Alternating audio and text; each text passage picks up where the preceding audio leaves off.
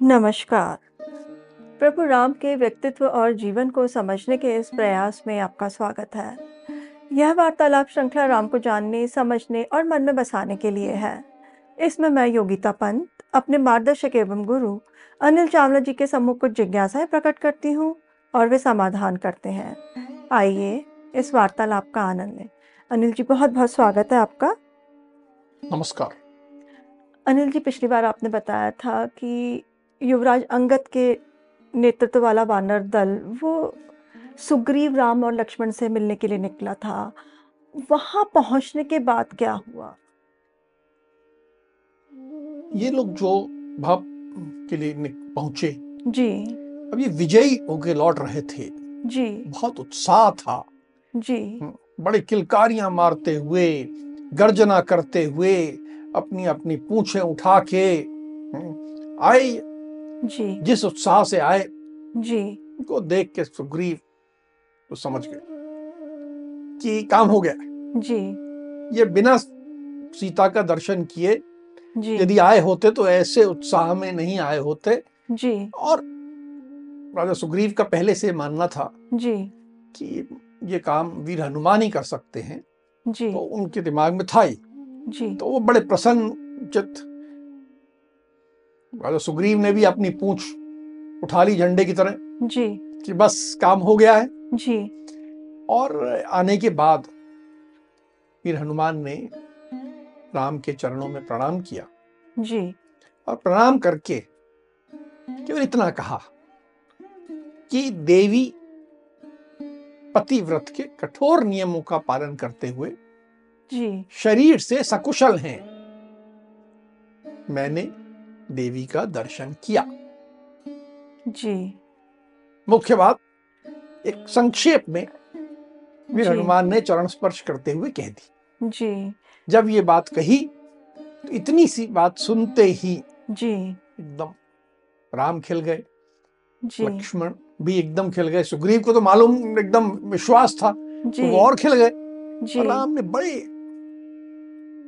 स्नेह से बड़े सम्मान से हनुमान की ओर देखा। जी। एकदम भाव बदल जाता है ना कि जो अच्छा समाचार लेके आया है उसके प्रति बड़े सम्मान से देखा। फिर वीर हनुमान ने कहा कि देवी रावण के अंतपुर में जी। अशोक वाटिका में प्रमदावन में जी। हैं उनको राक्षसियाँ बहुत धमकाती रहती हैं। जी। उनके पास कुल दो मास का समय है जिसके बाद जी। रावण उनके साथ अनर्थ करने वाला है। जी। लेकिन अभी तक उनको कोई क्षति नहीं पहुँची है। वे सकुशल हैं। जी। इतनी बात कह के जी। वीर हनुमान रुक गए। जी ये हनुमान जी की बात सुनने के बाद फिर राम जी ने क्या कहा? हम तो बिल्कुल उत्सुकता उनकी। जी। ये समाचार लेके आया है प्रसन्नता। उन्होंने कहा मुझे विस्तार से बताओ। जी। सीता कहाँ है? कैसी है? मेरे प्रति उसका भाव कैसा है? जी। मन में देखिए इतना समय हो गया। दस माह हो गए। बहुत प्रेम करते थे। सीता पे बहुत विश्वास था। जी। लेकिन मन में एक शंका होती है कहीं ऐसा तो नहीं? कि सीता का मन बदल गया। थोड़ी शंका तो होगी। तो ऐसे तो नहीं पूछेंगे। जी। बस इतना पूछा कि उसका मेरे प्रति भाव कैसा है? तो फिर वीर हनुमान ने विस्तार से वर्णन किया। जी।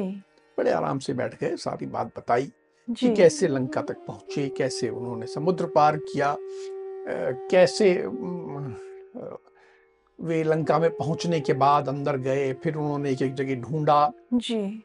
ढूंढते ढूंढते कैसे अशोक वाटिका पहुँचे। फिर एक स्त्री दिखाई दी फिर वो बैठ के देखते रहे।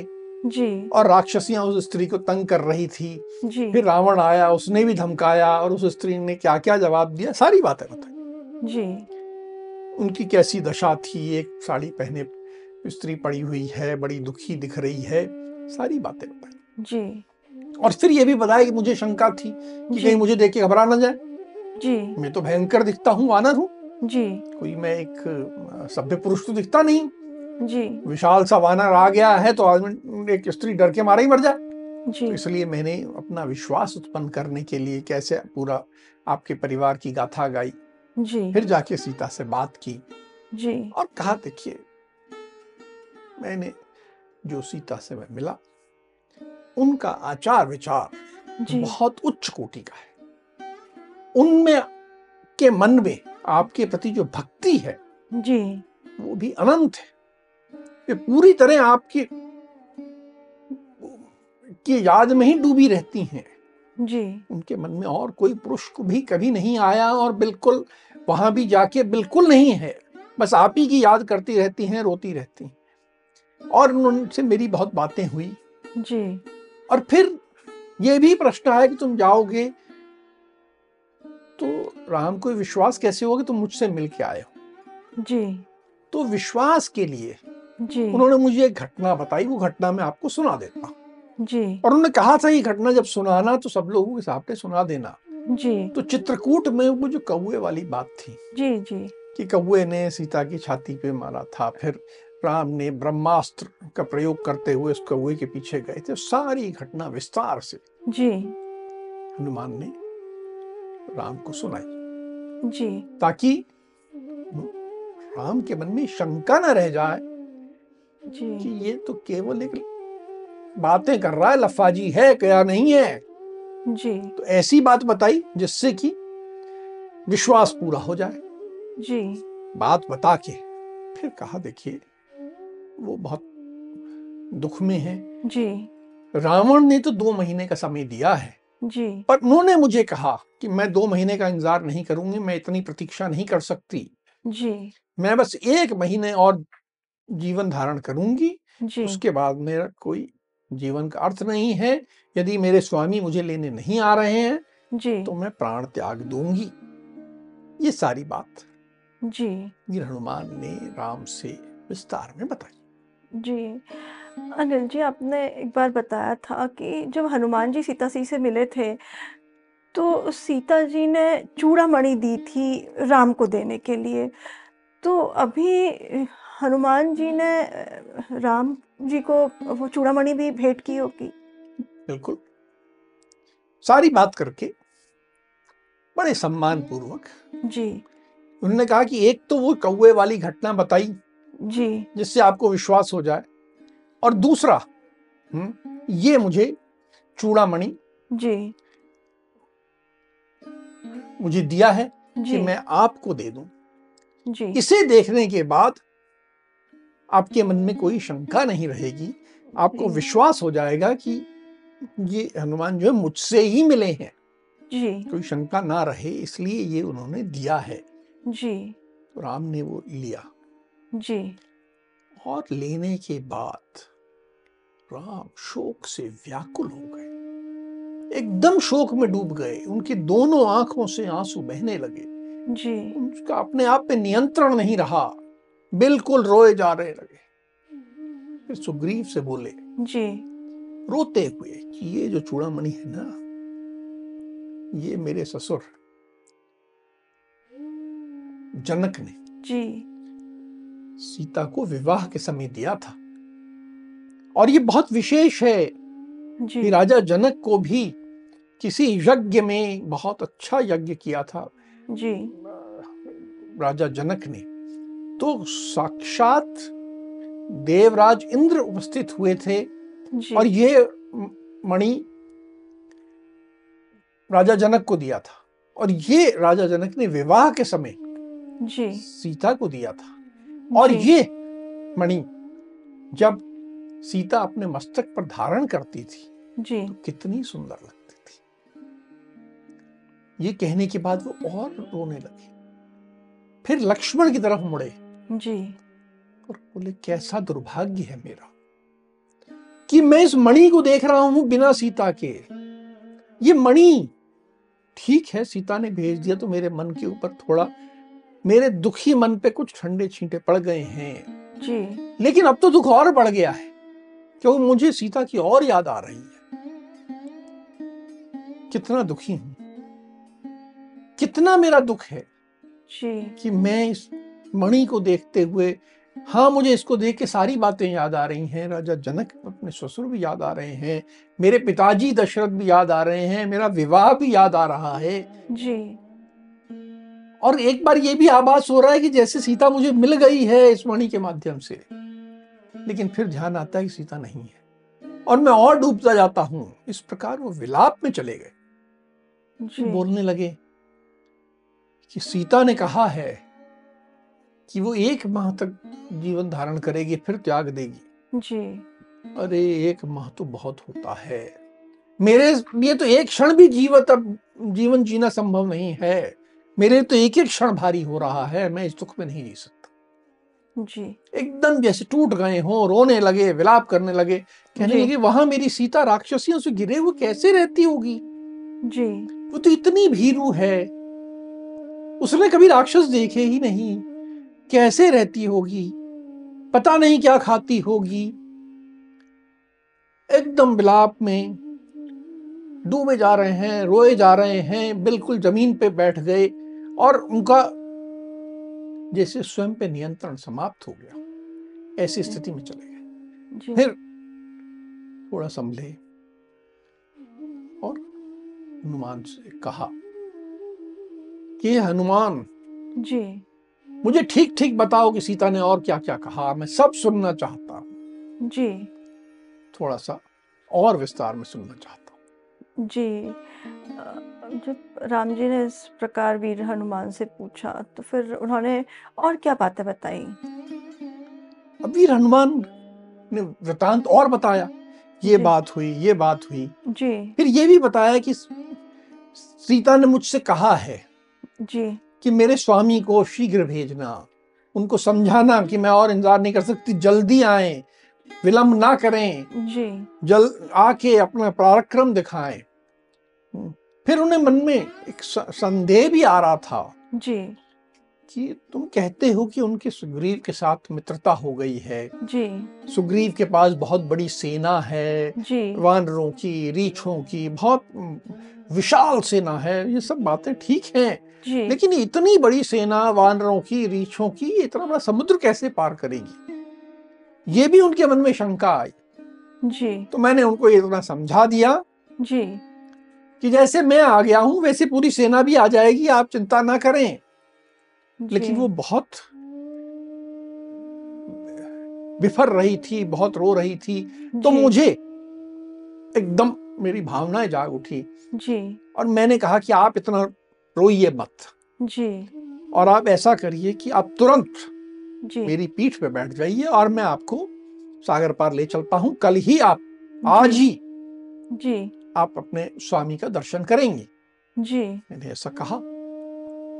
और फिर मैंने बताया जब मैंने ऐसा कहा जी। तो पहले तो उन्हें विश्वास नहीं हुआ कि मैं कर सकता हूँ ये। जी। फिर मैंने अपना विशाल स्वरूप दिखाया तो उन्हें विश्वास हो गया कि हाँ इसमें क्षमता तो है। जी। पर फिर उन्होंने आने से मना कर दी और उन्होंने दो कारण बताए। जी। एक तो कारण ये बताया कि मैंने अपने जीवन में कभी किसी दूसरे पुरुष को स्पर्श नहीं किया है। जी। ये जो रावण ने मुझे स्पर्श किया ये तो मेरी इच्छा के विरुद्ध था इसमें मेरा कोई दोष नहीं। जी। आज मैं तुम्हारे को पीठ पे बैठ के जाऊँ ये शोभा नहीं देता ये उचित नहीं होगा। जी। एक बात। और फिर ये भी कहा कि तुम तो सक्षम हो। जी। लेकिन मैं तुम्हारी पीठ पे बैठी ही रहूँगी। घबरा के नीचे नहीं गिर जाऊँगी या जब तुम जाने लगो राक्षस पीछा करें तुम्हारा युद्ध हो तो गिर जाऊँ। जी। कुछ ऐसा अनर्थ हो जाएगा तो भी गड़बड़ हो जाएगी। जी। और फिर सबसे बड़ी बात उन्होंने कही कि मान लो सब कुछ ठीक हो जाए। जी। तुम भी सक्षम हो तुम मेरी रक्षा भी कर लोगे सब ले जाओगे। जी। पर मैं ये नहीं चाहती। जिस प्रकार रावण छल से मुझे छिप के लेके आया जी। वैसे ही मैं यहाँ से जाऊँ ये मेरी इच्छा नहीं है। मैं ये चाहती हूँ जी। कि मेरे स्वामी आए युद्ध में जी। रावण को हराएँ जी। और फिर मुझे लेके जाएँ। इस तरह जिस तरह तुम कह रहे हो उसमें तुम्हारा तो यश होगा। जी। तुम्हारे पराक्रम की तो बात सब जगह की जाएगी। जी। लेकिन मेरे स्वामी का तो कोई नाम ही नहीं होगा इसलिए मैं जिस भी दुर्दशा में हूँ ऐसे ही रहूँगी। जी। और इंतज़ार करूँगी प्रतीक्षा करूँगी कि मेरे स्वामी आए और मैं उन्हीं के साथ जाऊँ तुम्हारे साथ नहीं जाऊँ। ऐसा करके सीता ने मेरे साथ आने से मना किया और वे आपकी प्रतीक्षा कर रही हैं। इस तरह करके सारा वृतांत विवरण जी। वीर हनुमान ने राम को सुनाया।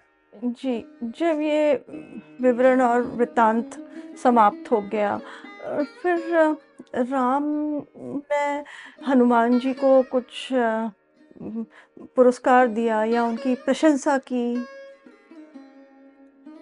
जब सारा विवरण हो गया बात सुन ली समझ ली जी। तो उसके बाद राम ने वहाँ सबको संबोधित करते हुए सारे लोग थे बात कोई अकेले में नहीं हो रही थी। जी। सब यूथपति थे सब सेनापति बैठे थे सब महत्वपूर्ण लोग बैठे थे। जी। उन सब के सामने कहा कि ये जो हनुमान ने जी। महान कार्य किया है जी। ये वास्तव में बहुत महान है। सागर पार करके इस तरह जाना जी। विश्व में केवल तीन लोग कर सकते एक है गरुड़ दूसरे वायु जी। और तीसरे ये वायुपुत्र हनुमान। इन तीन के अतिरिक्त मैं किसी को नहीं जानता जी। जो कि जिसके लिए संभव हो कि ये समुद्र पार करे और उससे बढ़ के जी। आज जो इतनी खतरनाक राक्षस जी। राज रावण का दुर्ग है लंका उसमें प्रवेश करना और फिर प्रवेश करके वहाँ से जीवित लौट आना। जी। ये एक बहुत बड़ा काम किया है। और उससे बढ़ के हम्म, ये इन्होंने जिस ढंग से काम किया है ये एक सच्चे सेवक के रूप में काम किया है। जी। ये इनके स्वामी ने इन्हें कार्य दिया और उसको इन्होंने पूरे मनोयोग से जी। किया। फिर उन्होंने एक सैद्धांतिक बात की जो आज के लिए बड़ी महत्वपूर्ण है। जी। ये बात में ध्यान होगा कि जब हनुमान वहाँ खड़े थे तो उनके मन में भी आई थी। पर अब जी। राम कह रहे हैं। बोले सेवक तीन प्रकार के होते हैं। एक होते हैं कि उन्हें कोई काम सौंपा जाए। जी। तो उनमें योग्यता भी है सामर्थ्य भी है वो काम करने की। जी। लेकिन असावधानी से लापरवाही से किसी कारण से वो करते ही नहीं है। या करते हैं तो बस ऐसे ही हम्म, निपटा दिया। आज के युग में ऐसा होता है। जी। मैंने कई कंपनीज़ में काम किया वहाँ होता है कि सेल्स वाला जाता है। जी। उसको कहा गया कि इतनी दुकानों पे जाना है। जी। वो अपना होटल में बैठ के रिपोर्ट भर देता और कर देता। है जी। खाना पूर्ति हो गई। जी। पूछा तो बोले हाँ हो गया सब हो गया सब हो गया। इस प्रकार के कर्मचारी को कहा अधम है निकृष्ट है। जी। ये खराब है। ये खराब कर्मचारी होता है। जी। दूसरा होता है कि जितना काम दिया गया जी। बस उतना कर दिया। न दाएँ कुछ न बाएँ कुछ। जी। बिल्कुल और कुछ नहीं करना जितना है कर दिया। ये होते हैं मध्यम दर्जे के कर्मचारी। जी। और तीसरे होते हैं जिनको कोई कार्य दिया जाए जी। तो वो उस कार्य को हानि पहुँचाए बिना पहले उसको करते हैं जी। और उसके बाद स्वामी के हित का जो भी और कार्य हो सकता है जी। वो भी करते हैं। सब करके आते हैं। तो ऐसे कर्मचारी उत्तम होते हैं। ऐसे सेवक उत्तम होते हैं। जी। और ये वीर हनुमान इन्होंने उत्तम सेवक का परिचय दिया है। जी। और इन सबसे बड़ी बात ये भी है कि जब ये वहाँ काम करने गए जी। इन्होंने अपने गौरव और सम्मान को नीचे नहीं जाने दिया। उसको और ऊपर उठाया। कई बार सेवक जान काम करने गया। तो काम तो किया लेकिन इस तरह से क्या खुद भी अपमानित होके आया? जी। और जग में भी हंसाई हुई तो ये काम ठीक नहीं। जी। ये ऐसा काम किया कि सेवक ऐसा अच्छा जो कि अपना भी गौरव बढ़ाए अपने स्वामी का भी गौरव बढ़ाए। जी। आत्मसम्मान अपना भी रखे स्वामी का भी रखे। तो हनुमान ने ये सब किया है। तो इस तरह करके उन्होंने प्रशंसा की। जी। फिर कहा कि मेरे पास आज जी। को देने के लिए पुरस्कार देने के लिए कोई वस्तु नहीं है। मेरे पर अभाव है। कुछ नहीं है। पर मैं इन्हें मेरे पास जो है वही दे सकता हूँ। जी। तो बस मैं एक चीज़ दे सकता हूँ। जी। और वो है अपना आलिंगन। मेरे पास मैं अपना आलिंगन देता हूँ। अपना प्रेम देता हूँ अपना स्नेह देता हूँ और वही मेरा सर्वस्व है। फिर उठे जी। और उठ के हनुमान को गले लगा अब ये देखिए कई बार व्यक्ति के लिए किसी को देने के लिए कुछ नहीं जी। उस समय मीठे बोल और आलिंगन शाबाशी यही होते हैं। और राम ने यही दिया जी। और यही अपने आप में बहुत बड़ी चीज़ जी बिल्कुल। अनिल जी अब जो सबसे बड़ा कार्य था सबके सामने वो था लंका पहुँचने का। इसके बारे में राम जी के क्या विचार थे? अब ये सब बात हो गई सुन लिया सब हो गया फिर बैठे जरा थोड़ा सा समय गुजर गया। जी। तो अब राम फिर से चिंता मग्न हो गए। जी। कि मेरी सीता ठीक कह रही थी कि हम लोग इतनी बड़ी सेना लेके जी। ये करोड़ों वानर हैं रीछ हैं सब एकत्र हो गए हैं सब यहाँ इंतज़ार कर रहे हैं। जी। इन सबको लेके हम जाएँगे तो हम कैसे सागर पार करें? बहुत कठिन है। इस कठिनाई को सोचने लगे और बड़ी चिंता में डूब गए। जी। उन्होंने अपनी चिंता व्यक्त की। जी। जब चिंता व्यक्त की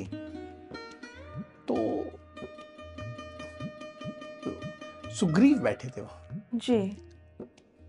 उन्होंने कहा कि आप चिंता मत करिए। ये चिंता ठीक नहीं है। सबसे कठिन काम था सीता का समाचार लाना वो तो हो गया। जी। हमें तो लग रहा था कि वो नहीं मिलेगा। जी। जब वो समाचार मिल गया तो अब आपके दुख और चिंता का कोई कारण नहीं है। जी। आप अपने हृदय में शोक चिंता मत लाइए क्योंकि कुछ भी कार्य करने के लिए जी। कार्य के लिए कैसे किया जाए युक्ति सोचनी पड़ती है। शोक और चिंता से कार्य नहीं होते। देखिए सुग्रीव एक बहुत बड़ा सिद्धांत कह रहे हैं। कई बार ऐसा होता है कि हम ये नहीं सोचते कार्य कैसा किया जाए बैठ के केवल चिंता करते रहते हैं शोक करते रहते हैं। जी नहीं ये मत करिए आप। जी। अर्थात देखिए सुग्रीव जो है राम को दिशा बता रहे हैं। जी। बात।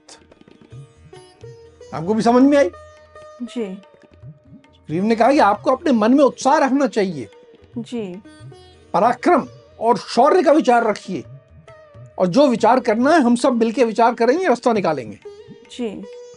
इस तरह करके राम ने को सु, सुग्रीव ने हिम्मत बधाई दिशा दी। जी। सुग्रीव द्वारा इस प्रकार समझाने के बाद फिर राम ने क्या कहा? तो कहा तो उनको भी बात समझ में आई। जी। कि ठीक कह रहे हैं सुखदीप? जी। कहा कि तुम ठीक कह रहे हो? जी। मैं भूल गया था कि मेरी क्षमताएँ क्या हैं। जी। आवश्यकता पड़ेगी तो मैं समुद्र को सुखा सकता हूँ। जी। हम रास्ता निकालेंगे। जी। हम सब हैं हम सब मिलके कोई ना कोई करेंगे। पर जी, पहले जी। फिर हनुमान की तरफ़ मुड़े। कि मुझे पूरा वर्णन करो सामरिक दृष्टि से लंका के बारे में। जी। कि दुर्ग कैसा है कितने मार्ग हैं कितने द्वार हैं क्या रास्ते हैं मुझे समझने दो। जी। देखिए कार्य पे जाने के पहले समझना आवश्यक है केवल भावनाओं से काम नहीं चलता। जी जी। तो फिर हनुमान भी समझदार थे। जी। याद होगा कि जब वो पूछ पे उनके बांधा जा रहा था आग लगाई जा रही थी जी। तो उन्होंने केवल इसलिए स्वीकार किया था कि पूरी लंका को एक बार दिन में देखना चाहते थे। तो सब देख लिया था उन्होंने। जी। कि कहाँ कितने सैनिक हैं कहाँ क्या व्यवस्थाएँ हैं द्वार कैसे कितने हैं दक्षिण में क्या है उत्तर में क्या है सारा एक सामरिक दृष्टि से देखा हुआ समझा हुआ था। तो उन्होंने वो सब कुछ विस्तार में वर्णन किया कि ऐसा है इधर ऐसे सैनिक हैं इधर ऐसे सैनिक हैं इन सैनिकों की क्षमता ऐसे है और ऐसे सब बताया। और सब बताने के बाद कहा देखिए उनकी क्षमताओं का मैंने आकलन कर लिया है। जी। ये पूरी सेना की भी आपको आवश्यकता नहीं है। केवल अंगद युवराज युवराज अंगद जी। द्वित मैंद जामवान पनस नल और सेनापति नील।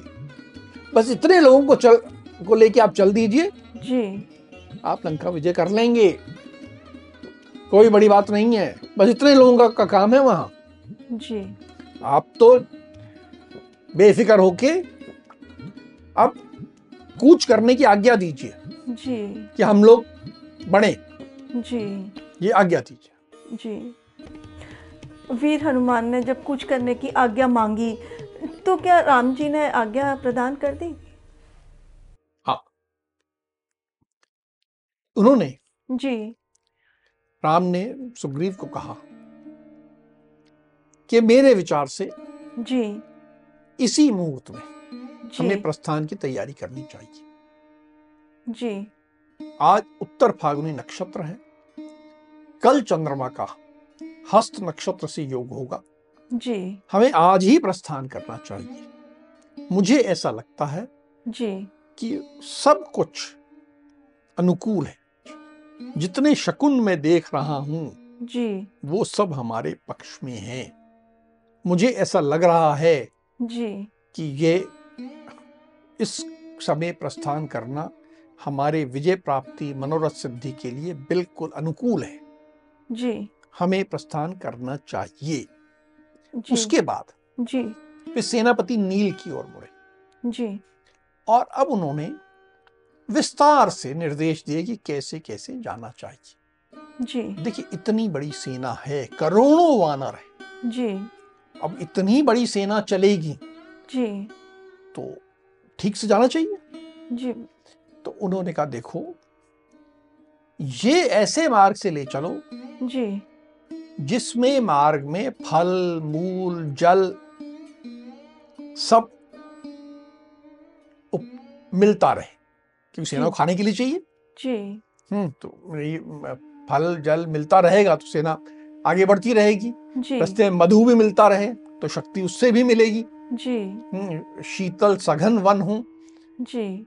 ऐसे चलो। हम्म, सब रास्ता ऐसा देख के चलो। जी। हम्म। और कुछ लोगों को ऐसे नियुक्त करो जी। कि वो देखे कि कहीं ऐसा ना हो कि रास्ते में जो फल हैं मूल हैं जल है वो कहीं शत्रु ने विष से दूषित तो नहीं कर दिया? कहीं ऐसा ना हो कि हमारी पूरी सेना जो है वो जहरीला पानी पी के मर जाए? जी। ऐसा ना हो। तो ये व्यवस्था करो। जी। उसके अतिरिक्त ये व्यवस्था भी करो कि जब हम लोग जा रहे हों तो पहाड़ी किसी के पीछे या किसी गड्ढे में या कहीं पे शत्रु छुपके तो नहीं बैठा है। कहीं ऐसा ना हो जाए कि हम आगे बढ़े। जी। और शत्रु की सेना पीछे से हम पर आक्रमण कर दे और हमें हरा दे। जी। वो धोखा देने बड़े तेज हैं। जी। तो वो धोखा ना दे सके इसके लिए पहले से तैयारी करो। जी। और साथ ही क्योंकि इतने जगह जगह से वानर और रीछ आए हैं। जी। हर यूथपति से कहो ये निश्चित करे कि उसके दल में जी। कोई बाल या वृद्ध तो नहीं है। जो। के मज़बूत हों शक्तिशाली हों केवल वे चलें। जी। बाकी लोग ना चलें। जी। इसके अतिरिक्त जी। ये भी देखो कि आगे कौन चलेगा। दाहिने कौन चलेगा? जी। बाईं और कौन चलेगा? पीछे कौन रक्षा करते हुए चलेगा? बीच में कौन चले? सब बड़े विस्तार से उन्होंने सेनापति नील को निर्देश दिए। जी। देखिए किसी भी युद्ध पे जाना बहुत सी बारीकियाँ डिटेलिंग लगती जी। और राम इसके विशेषज्ञ थे। केवल बाण चलाने के विशेषज्ञ हों ऐसा नहीं है। जी। सेना की कमान कैसे संभाली जाए सेनापति को कैसे निर्देश दिया जाए सेना कैसे जाए ये सारी बात उन्होंने विस्तार में समझाई। जी। इतनी विशाल सेना ने जब कूच किया उसके पश्चात उन्होंने कहाँ पे पड़ाव डाला? तो तुमने कहा विशाल सेना थी बहुत विशाल थी। करोड़ों वानर और रीछ। जी। जा रहे हैं। हम्म, मार्ग में अनेक सरोवर भी आए। जी। आवश्यक है जल के लिए। जी। सब वन थे सब था। लेकिन एक और बड़ा उन्होंने ध्यान रखा राम। जी। कहा कि जब हम वहाँ तक जा रहे हैं सागर तट तक जी। हमें मार्ग में कोई उपद्रव नहीं चाहिए। देखिए वानरर्स होते हैं चंचल। जी। पता लगा आपस में ही झगड़ लिए। जी। या मार्ग में कोई नगर जनपद पड़ता है जी। वहाँ कुछ गड़बड़ कर दी। तो पता लगा नगर की सेना आपके विरुद्ध खड़ी हो गई और आप लंका जाने की जगह उसी से लड़ने में लग गए। जी। तो कहा देखो ये सेना में हमें मालूम है कि वानरों की जो जरा चंचलता होती है चपलता होती है तो मार्ग में ये प्रयास करना कि हम किसी जनपद किसी नगर के आसपास से भी ना गुजरे। जी। अर्थात आपके मार्ग के ऊपर ही बहुत सी दिक्कतें आ गई। आपको मार्ग ठीक चुनना है। जी। कोई नगर नहीं कोई जनपद नहीं कहीं रास्ते में कोई उपद्रव ना हो सेना को ऐसे संभाल के चलो कि अनुशासन बना रहे। ये करोड़ों वानरों के ऊपर अनुशासन। सब करते हुए कई दिन कई रात यात्रा की। यात्रा करके ये सब पहुँचे महेंद्र पर्वत के पास जहाँ सामने सागर था। जी। अभी तक इन्होंने पड़ाव नहीं बनाया था।